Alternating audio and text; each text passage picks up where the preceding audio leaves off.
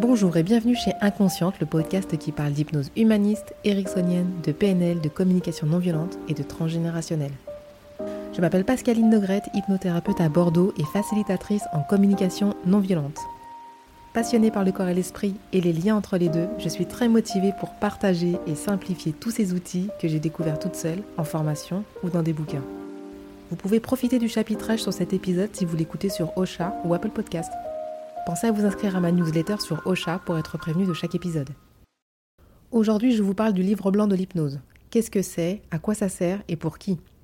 Quatre citations qui me tiennent vraiment à cœur. Le coq est roi sur son fumier, Sénèque. Nous avons les défauts d'autrui dans l'œil et les nôtres dans le dos. Sénèque aussi. Exercer librement son talent, voilà le vrai bonheur. Aristote. Si vous voulez la coopération des humains autour de vous, vous devez leur faire sentir qu'ils sont importants. Et vous le faites en étant authentique et humble. Nelson Mandela. Le livre blanc de l'hypnose, c'est un rapport d'expertise de la CFHTB.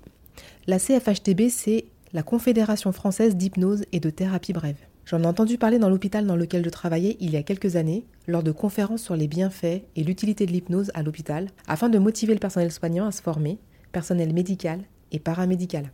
Le livre blanc était alors cité en référence pour sa classification des instituts de formation à l'hypnose. Toute curieuse que j'étais, je suis rentrée chez moi, je l'ai cherché sur internet ce livre blanc, et je suis tombée sur cette fameuse classification des instituts. L'institut qui me faisait rêver avait la note 0, et les autres aussi d'ailleurs. En me penchant plus précisément sur le barème, j'ai pu m'apercevoir que l'institut glanait des points si le dirigeant et les formateurs étaient médecins ou médecins. Voilà pourquoi mon institut de rêve avait zéro, les dirigeants ne sont que des psychologues et les formateurs parfois même pas. C'est peut-être bizarre mais ça n'a pas modifié ma volonté de me former là. J'ai juste mis de côté le livre blanc et j'ai demandé chaque année mon droit à la formation en tant que salarié pour le diplôme universitaire d'hypnose médicale et thérapeutique, qui veut dire entre les lignes, nous, on est sérieux, on fait pas de l'hypnose de spectacle, on soigne des gens.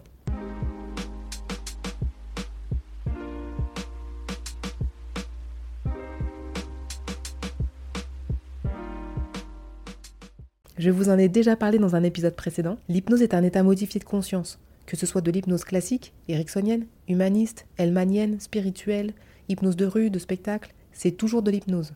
La suite, ça dépend du but à atteindre et de ce que l'on sait faire. Perso, je suis formée en hypnose ericksonienne et humaniste. Je fais de la thérapie avec ces outils. Quand un patient me demande si je vais lui faire euh, la poule, bah, je lui réponds d'abord qu'on n'a pas le temps et ensuite que c'est pas le plus indiqué pour sa problématique. Entre temps, j'ai suivi un stage d'hypnose de rue qui m'a permis d'apprendre des inductions hypnotiques rapides qui ont tout leur intérêt en milieu hospitalier quand il faut apporter un peu de confort à un patient qui va subir un soin potentiellement douloureux et quand tout le monde est pressé autour. Car on va arrêter de se mentir, à l'hosto, il faut que ça aille vite. On n'a pas le temps de repasser dans la chambre de monsieur le patient parce que le docteur machin a 10 000 consultes à faire et l'infirmière 10 000 soins à faire. Bref, Revenons à nos moutons. Aujourd'hui, je lis ce rapport et j'y vois aussi une intention bienveillante. Susciter l'intérêt des pouvoirs publics à légiférer sur le temps de formation des hypnos et sur la qualité des formations. Un peu comme à l'époque pour l'ostéopathie. Il a fallu faire un ménage incroyable pour savoir quels instituts étaient valables et quels instituts ne l'étaient pas. Les autres ont fermé. Les étudiants sur le carreau ont fini leur formation dans les écoles validées. Nous savons tous que cette législation arrivera tôt ou tard pour les hypnothérapeutes et les thérapies brèves. Pourtant, il y a un truc qui me chiffonne. Pourquoi est-ce que la qualité d'un institut dépend uniquement du statut du dirigeant ou du formateur? Les notes me rappellent celles que nous avions à l'école. Le jugement sévère qui dit que celui qui a une bonne note est un bon élève et celui qui en a une mauvaise est un cancre.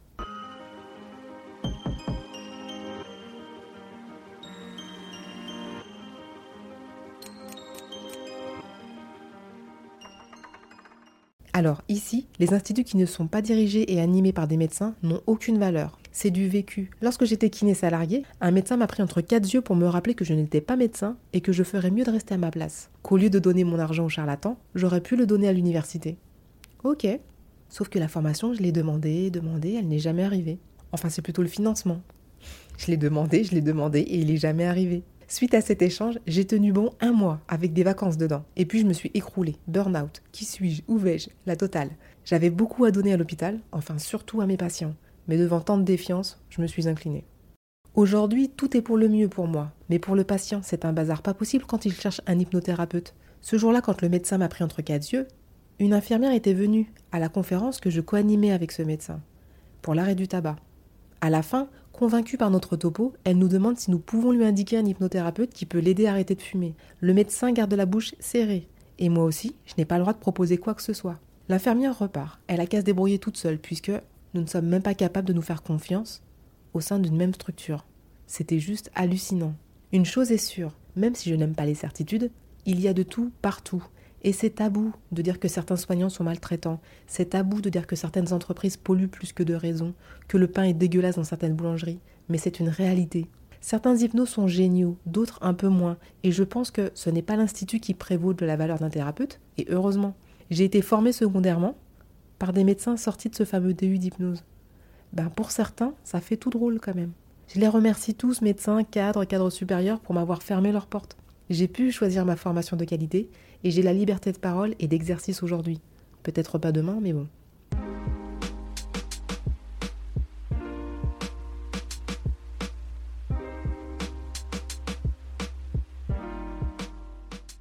J'ai lu la centaine de pages de ce rapport. Ce plaidoyer a aussi de bons côtés, sur l'intérêt de la recherche notamment. Je pourrais continuer à vous en parler, mais ça serait vraiment trop long. Vous trouverez en description le lien pour télécharger ce livre blanc en PDF. Je préfère m'appuyer dessus pour mes prochaines interviews, poser des questions pertinentes à ceux qui pratiquent chaque jour, les hypnos en cabinet, en hospitalier, les hypnos de rue, de spectacle, les soignants et les non-soignants, les dirigeants et formateurs d'instituts, médecins et non-médecins. J'espère que cet épisode vous a plu et surtout que nous aurons l'occasion d'échanger. Je vous rappelle les citations. Les citations de Sénèque. Le coq est roi sur son fumier. Nous avons les défauts d'autrui dans l'œil et les nôtres dans le dos. Aristote, exercer librement son talent, voilà le vrai bonheur. Nelson Mandela, si vous voulez la coopération des humains autour de vous, vous devez leur faire sentir qu'ils sont importants. Et vous le faites en étant authentique et humble. Soutenez le podcast Inconsciente afin qu'il soit écouté par le maximum de personnes. Partagez-le si vous pensez qu'il peut faire du bien à quelqu'un et à me suivre sur Instagram, podcast-inconsciente. Pour prendre rendez-vous, vous me trouverez facilement sur Doctolib.